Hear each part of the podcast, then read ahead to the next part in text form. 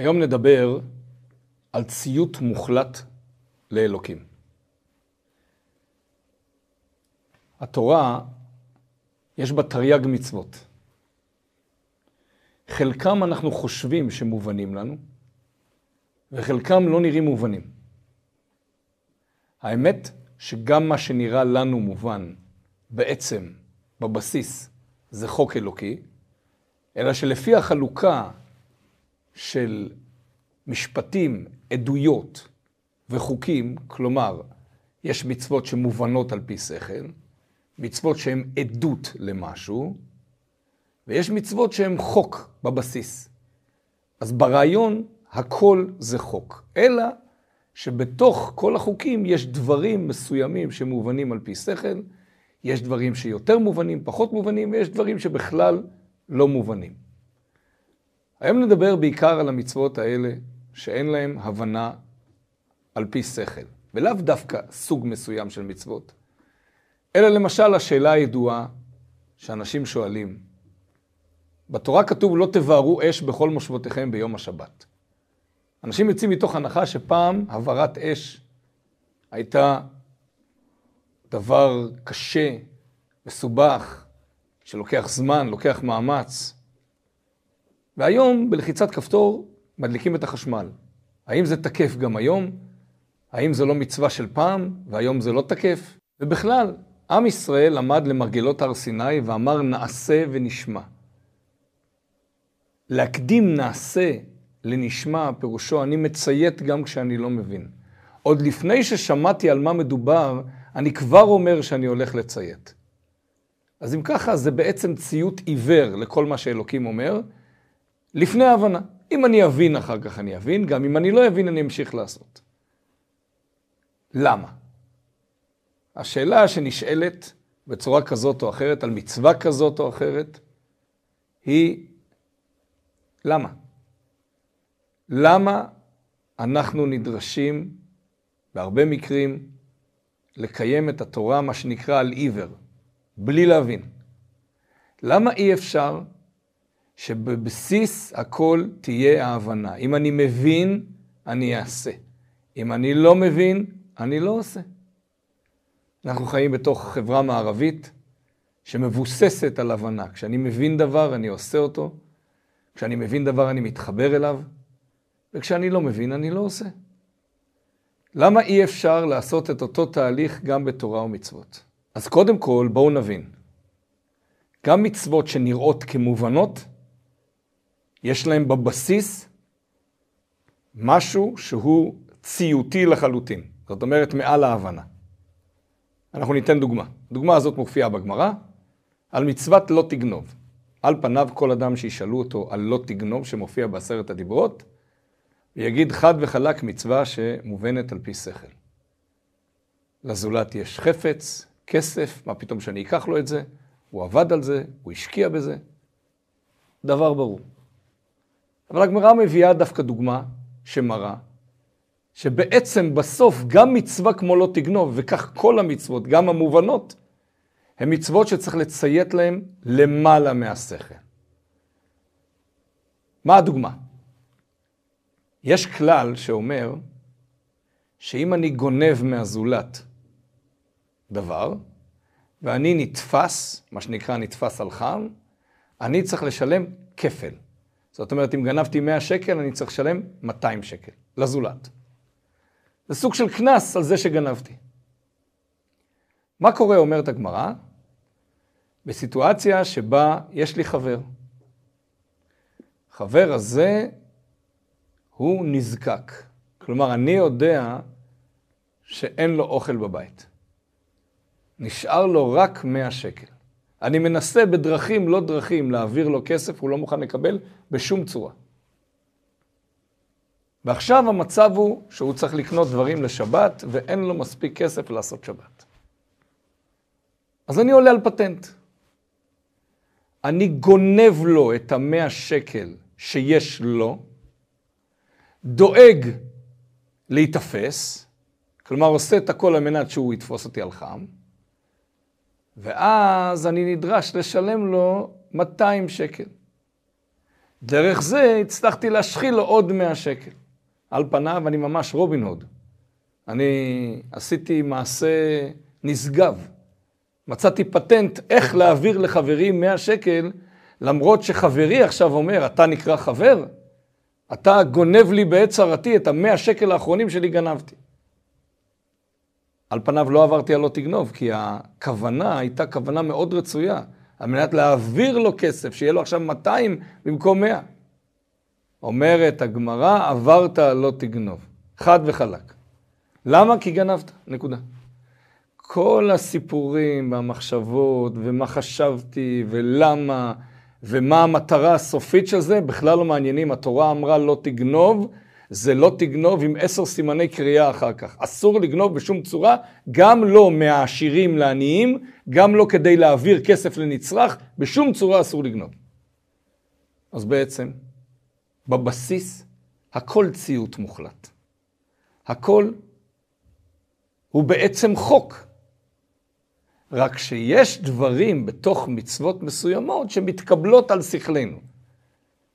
אבל בסוף, בשום צורה אני לא יכול לעבור עליהם, בשום צורה אני לא יכול להפוך את זה למצב של, אה, לפי הבנתי זה כרגע המצווה הזאת היא לא נצרכת, אז אני לא עושה אותה או אני לא, או אני עובר עליה. לא. גם אם לפי הבנתי היום בלחיצת כפתור אפשר לה, להדליק חשמל, וזאת לא פעולה שמצריכה עבודה, זה עדיין אסור. למה? א', למה? כי אלוקים אמר שאסור. נקודה. ב', בשום מקום לא כתוב שלא תבערו אש בכל מושבותיכם, זו פעולה שמצריכה עבודה, שזאת הסיבה שלה. זה נראה לנו הלוגיקה, זה נראה לנו ההבנה למה זה נוצר. אבל אלוקים אמר את זה כ- כחוק. אלוקים אמר את זה שאסור לעשות את זה. מה עוד שבמהלך כל הדורות לא היה כזה מסובך להעביר אש. גם בתקופת מצרים וגם בתקופת מתן תורה לא היה כזה מסובך. א', בבתים הייתה אש דולקת כל הזמן. זאת אומרת, העבירו אש מאש מאש מאש. וב', גם במצרים העתיקה היה מושג שהיה נקרא מצת. ואיתו היו מציתים אש. אז ככה שזה, גם, גם ההבנה הזאת היא לא בהכרח הבנה נכונה. אבל נניח, נניח שמצאתי איזושהי הבנה שאומרת שהמצווה הזאת היא שייכת רק לפעם. לא רלוונטי, אלוקים אמר לא, אז לא. עכשיו, אנחנו מאוד מסתבכים עם הדבר הזה. מאוד קשה לנו לקבל את זה, כי ציות מוחלט פירושו שלמעשה אני לא קיים.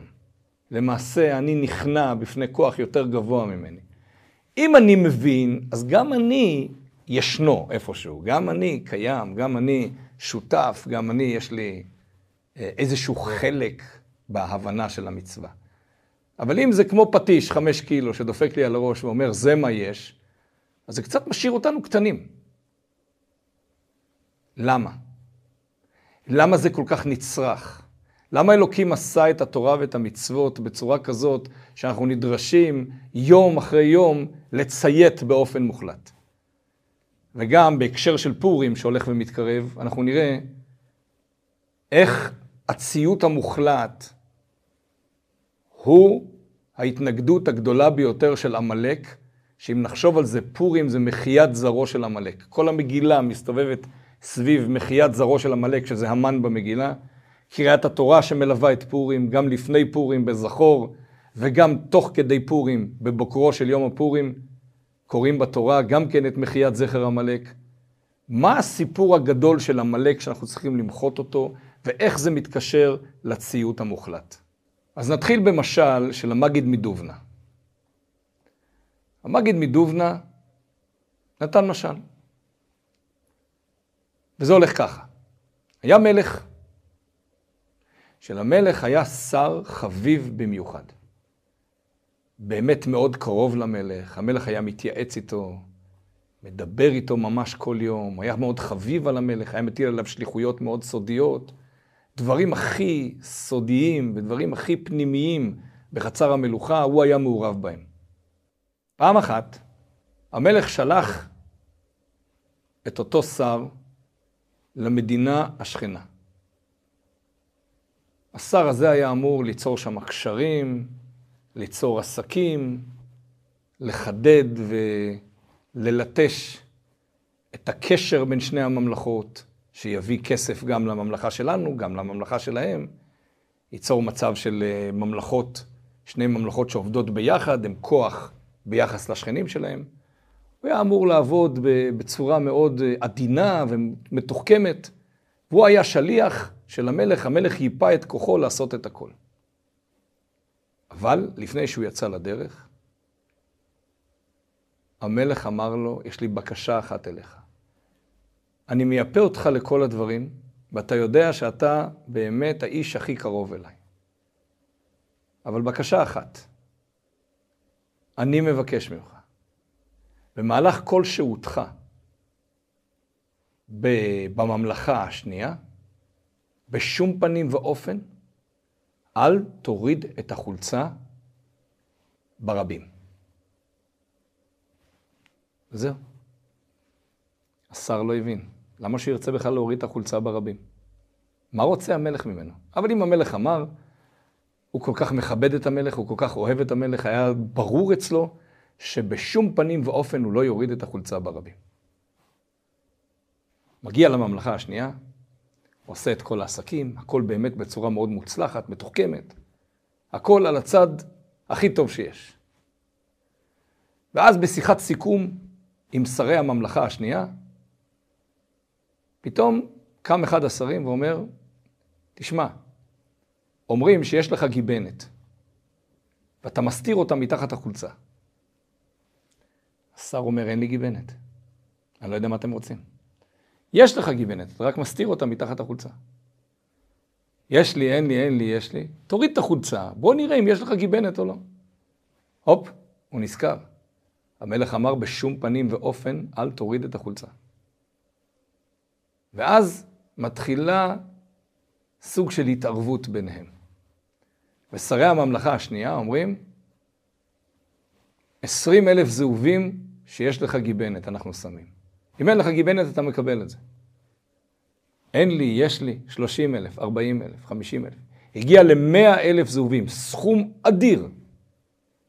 100 אלף זהובים שעוברים על ידך ישירות למלך, לקופת הממלכה. והשר חושב עם עצמו, נכון, המלך אמר לי לא להוריד את החולצה. אבל 100 אלף זהובים? הרי זו זכייה בטוחה, אני יודע שאין לי גיבנת.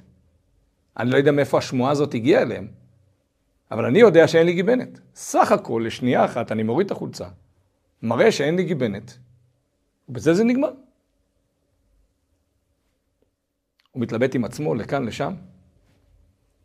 אז הוא אומר, אתם יודעים מה חבר'ה? אני מוריד את החולצה. מוריד את החולצה, מסתכלים, אין גיבנת. עומדים בדיבורם, מונים לו על השולחן מאה אלף זהובים. ארגז מלא בזהובים, הוא חוזר איתו לממלכה, שמח וטוב לב, והשארתי את קופת המלך במאה אלף זהובים, והרווחתי את זה בשנייה אחת. אז נכון שהמלך אמר לא להוריד את החולצה, אבל בטח לא לזה המלך התכוון. לא נראה שלזה המלך התכוון. זאת זכייה בטוחה, בשנייה אחת, המלך יהיה מאוד שמח. חוזר, נפגש עם המלך. נו, אומר לו המלך, מה היה? שם את הקופסה על השולחן, אדוני המלך, מאה אלף זהובים לקופת הממלכה. מאה אלף זהובים? איך הבאת את זה? אז הוא מספר לו את הסיפור. אמרו לי שיש לי גיבנת, אין לי גיבנת, יש לי גיבנת, אין לי גיבנת. שמו מאה אלף זהובים, הורדתי את החולצה, אין לי גיבנת, קיבלתי את כל הכסף. המלך מסתכל עליו ואומר, אבל אמרתי לך, לא להוריד את החולצה בציבור. למה עברת על דבריי? אז אני המלך, הוא אומר לו, אבל בטח המלך לא דיבר על זה, זה לא שייך. זה כנראה באיזה מקרים אחרים. אבל כאן זאת זכייה בטוחה, המלך בטח שמח במאה אלף זהובים שהגיעו ככה בשנייה אחת. שוטה שבעולם, אומר לו המלך.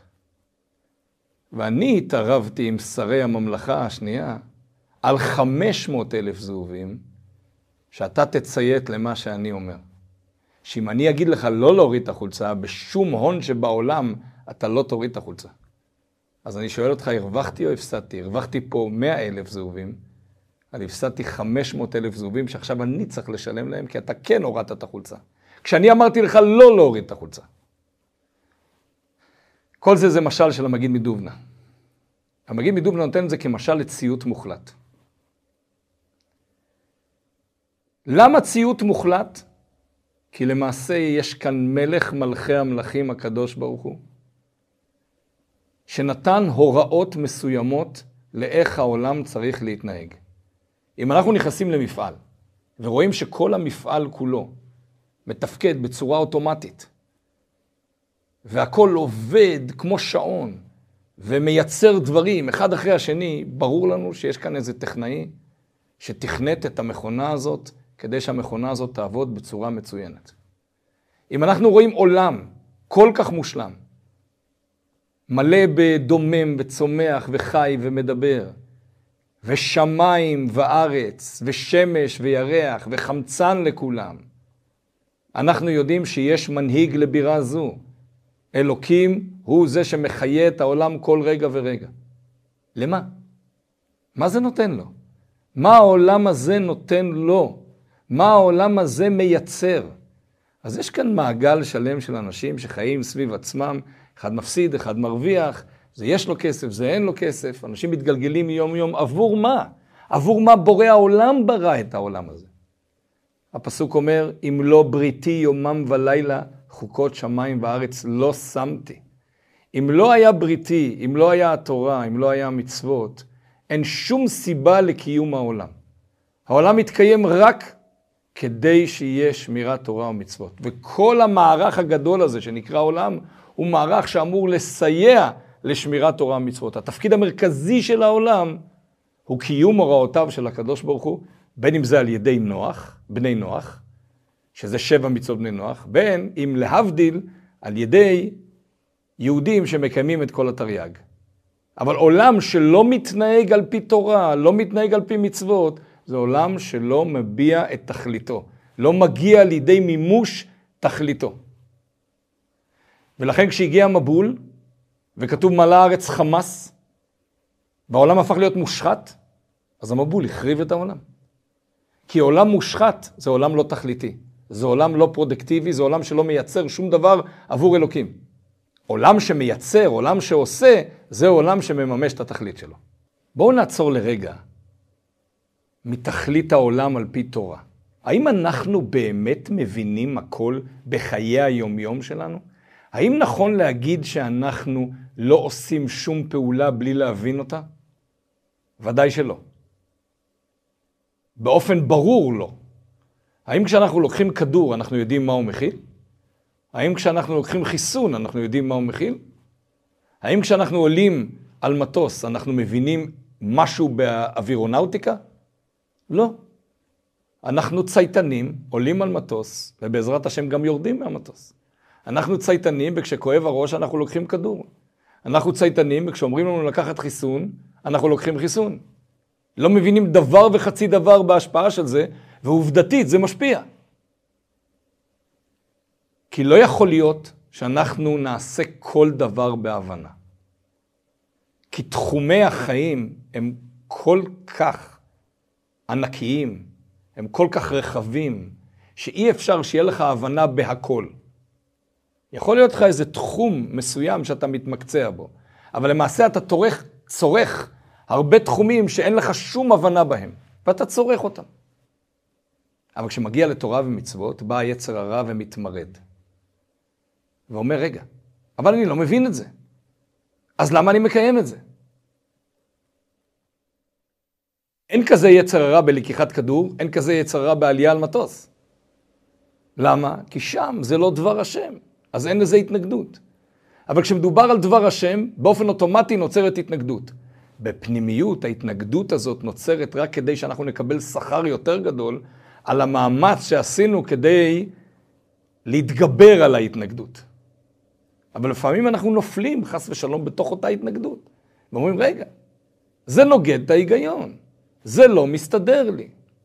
ולמה אלוקים חייב ליצור מצוות מסוימות שהן מעל ההיגיון? למה אי אפשר שבאמת הכל יהיה מובן, וככה לא תהיה התנגדות?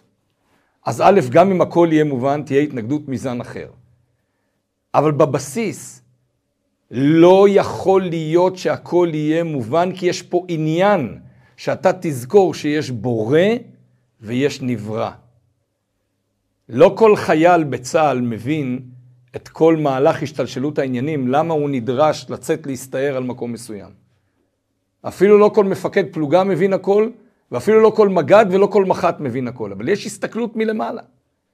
יש הסתכלות של ראייה רחבה של הכל, של איזשהו אוגדונר או אלוף פיקוד, שבסוף כשזה יורד לחייל הפשוט, אומרים לו אתה צריך להסתער על מקום מסוים בלי הבנה, כי אתה צריך לכבוש את המקום הזה. מה כל כך קריטי במקום הזה? למה אני צריך להסתער דווקא על המקום הזה ולא על מקום אחר שאולי הוא יותר נוח, יותר פשוט? לא עניינך. והזכרנו שכיוון שאנחנו חיים בחברה מערבית שמקדשת כל כך את ההבנה, אז פה מתגלה צורת התנגדות מאוד קשה. למה? אז תסביר לי. מחבר ספר העיקרים, רבי יוסף אלבו, אמר פעם את המשפט, אילו ידעתיו, הייתיו. אם באמת הייתי יודע כל מה שאלוקים אומר, אם באמת הייתי יודע למה הוא אמר את כל מה שהוא אמר, או למה הוא עשה את כל מה שהוא עשה, אז הייתי והייתי הוא. אבל היות וברור לי שאני לא הוא, היות וברור לי שהוא הבורא ואני הנברא, והמרחק בינינו הוא אין ארוך, הוא בכלל בלי השוואה, זה לא היחס בין אחד למאה או בין אחד לאלף, זה היחס, היחס בין אחד לבין האינסוף. אז לכן אני לא מבין אותו. וזה אני צריך להזכיר לעצמי כל יום, לפעמים כמה פעמים ביום. אני הנברא, ותפקידי הוא לעשות את מה שהבורא אומר, כי בשביל זה אני נבראתי. אני לא בראתי את עצמי. אני לא רוטינה של השתלשלות דברים, כיוון שהיה לי אבא ואימא, אז גם אני נוצרתי, וכך גם ילדיי ייווצרו. לא. אלוקים נתן כוח בבריאה. אלוקים מחיה את הבריאה כל רגע ורגע. וזאת הסיבה למה אני קיים. זאת הסיבה למה היום בבוקר הוא החליט שאני אשאר בחיים.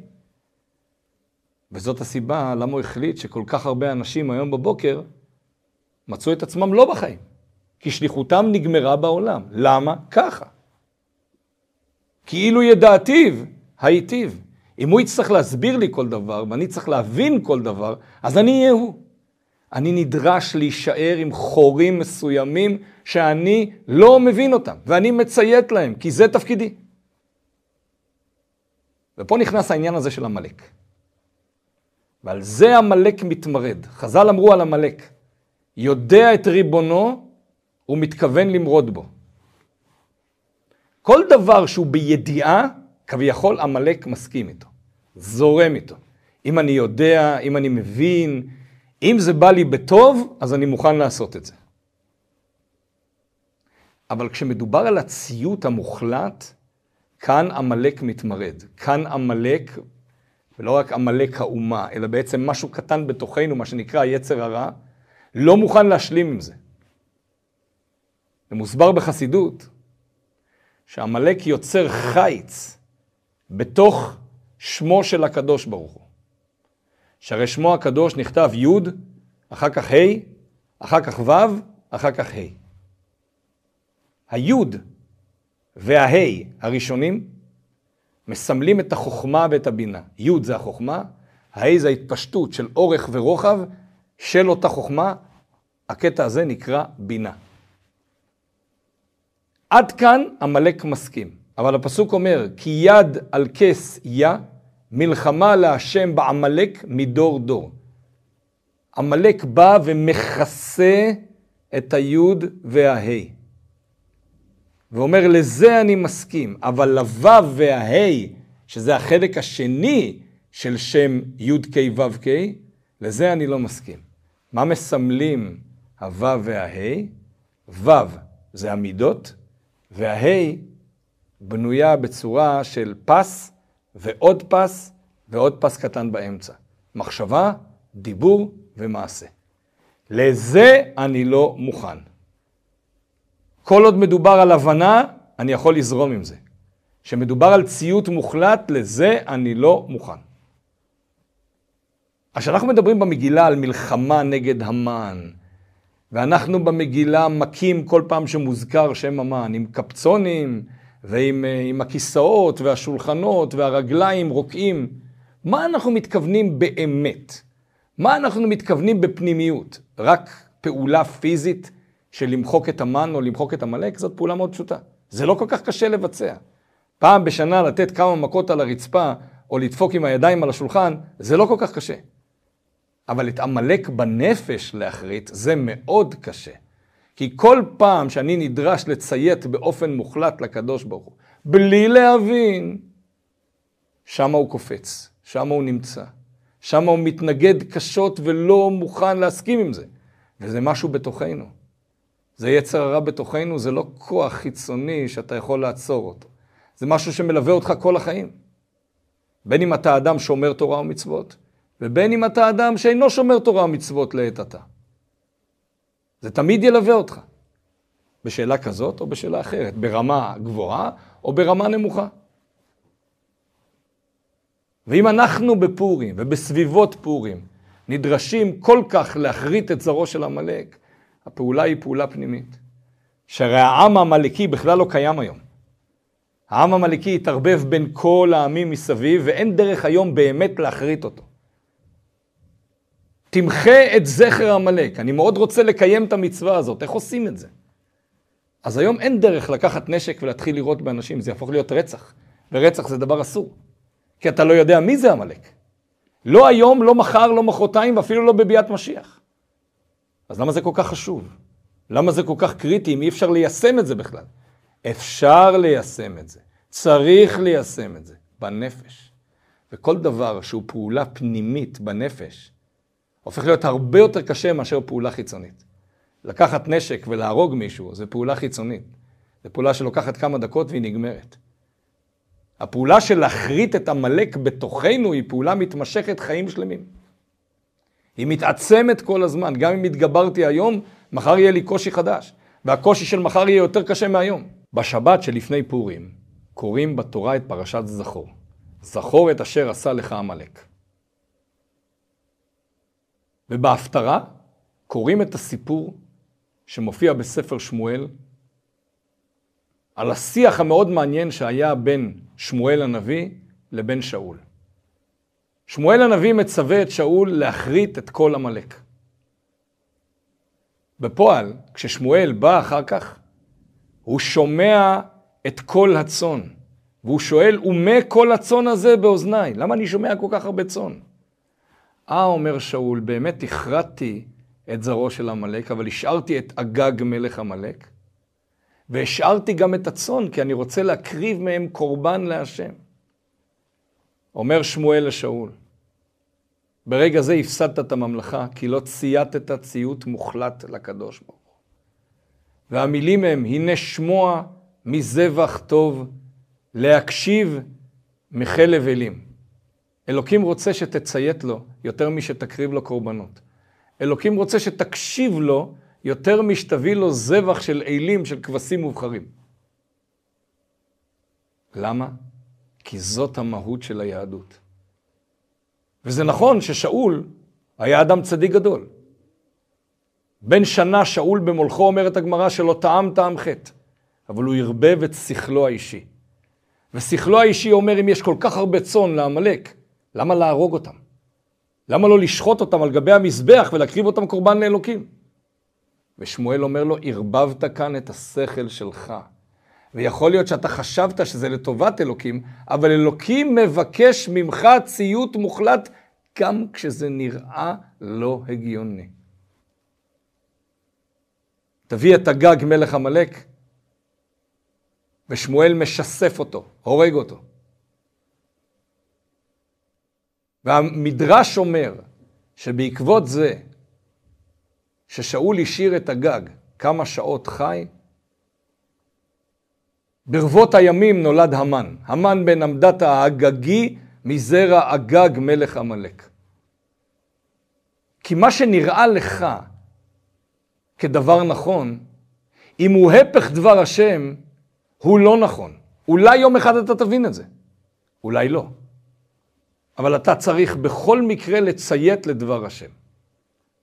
וכמה שזה קשה, וכמה שזה תובעני, וכמה שזה יותר מסובך לקיים את זה בחיים, ככה השכר על זה יותר גדול. המילה מצווה היא גם מלשון ציווי, כך ציוויתי וזהו, והמילה מצווה יש לה משמעות גם יותר פנימית, צוות.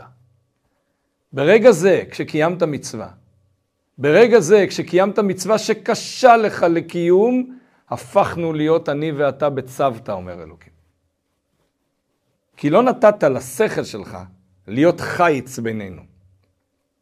להיות מסך שמפריד בקשר בינינו.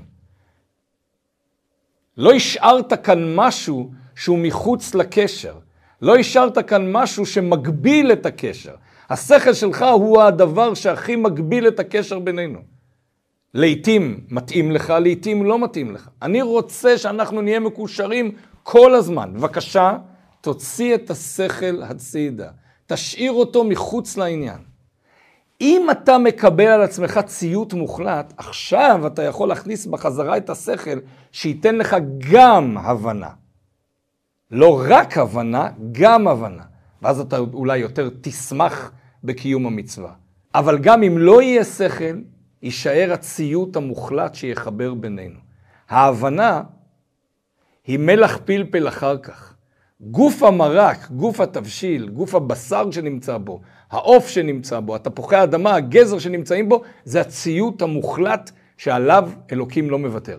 הגמרא אומרת בנוגע לפורים, חייב איניש לבסומי בפוריה עד דלא ידע בין ארור המן לברוך מרדכי. מוסבר בתורת החסידות. עיקר עניינו של פורים זה לא ידע. להזיז את ההבנה וההשגה הצידה. ליצור מצב שהקשר ביני לבין אלוקים לא בנוי רק על הבנה. הוא בנוי קודם כל על הצוותא והחיבור, על הציות המוחלט. אחר כך אני יכול להוסיף בתור תבלין את ההבנה. לא אם אני לא מבין, אני לא עושה. לא. גם אם אני לא מבין, אני עושה. עד דלא ידע בין ארור המן לברוך מרדכי. אדם צריך להתבשם, אדם צריך להתעלות, לא רק על ידי שתייה, אלא בעצם בהבנה, להתעלות בפורים למקום כזה, שהוא לא ידע, הוא למעלה מהידע. הקשר בינו לבין אלוקים הופך להיות קשר כל כך חזק, ששום דבר לא יפריע לזה, גם לא ההבנה שלי. וזה מחזיר אותנו לאותו סיפור שהתחלנו איתו. המשל של המגיד מדובנה. כשאני מציית באופן עיוור למלך, בסופו של דבר כולם מרוויחים. בסופו של דבר כל העולם מרוויח. כשאני חושב שאני יכול לערב בפנים את ההבנה שלי, ואני חושב שאני יכול להרוויח לקופת הממלכה 100 אלף זהובים, סופו של דבר שקופת הממלכה מפסידה 400 אלף זהובים. כי ככה זה בנוי. הבנת הבורא היא למעלה מהבנת הנברא. כמו שאמרנו, אילו ידעתיו, הייטיב. אז אם מחפשים תוכן פנימי לפורים, ולא רק קפצונים, ולא רק מסכות, ולא רק שתייה חריפה ולהשתכר, אלא תוכן אמיתי, שדורש מאיתנו פעולה, שתובע מאיתנו להגיע למקום יותר פנימי ויותר עמוק, זה התוכן. מחיית זרו של עמלק בנפש. לסלק את העמלק המקרר הזה שאומר, אם תבין תעשה, אם לא תבין אל תעשה. למצוא את הנקודה הבטלה לריבונו של עולם, נקודת הציות המוחלט, או כמו שזה נקרא בתורת החסידות, נקודת הקבלת עול, שאני מוכן לקבל עול מלכות שמיים בכל תנאי ובכל מצב, ואיתה לעבוד, ואיתה להתחבר לקדוש ברוך הוא. שיהיה לנו הכנה טובה ושמחה לפורים, וגם ככל שההכנה תהיה יותר טובה ויותר פנימית, חג פורים ייתפס וישפיע עלינו לכל השנה כולה. בהצלחה רבה.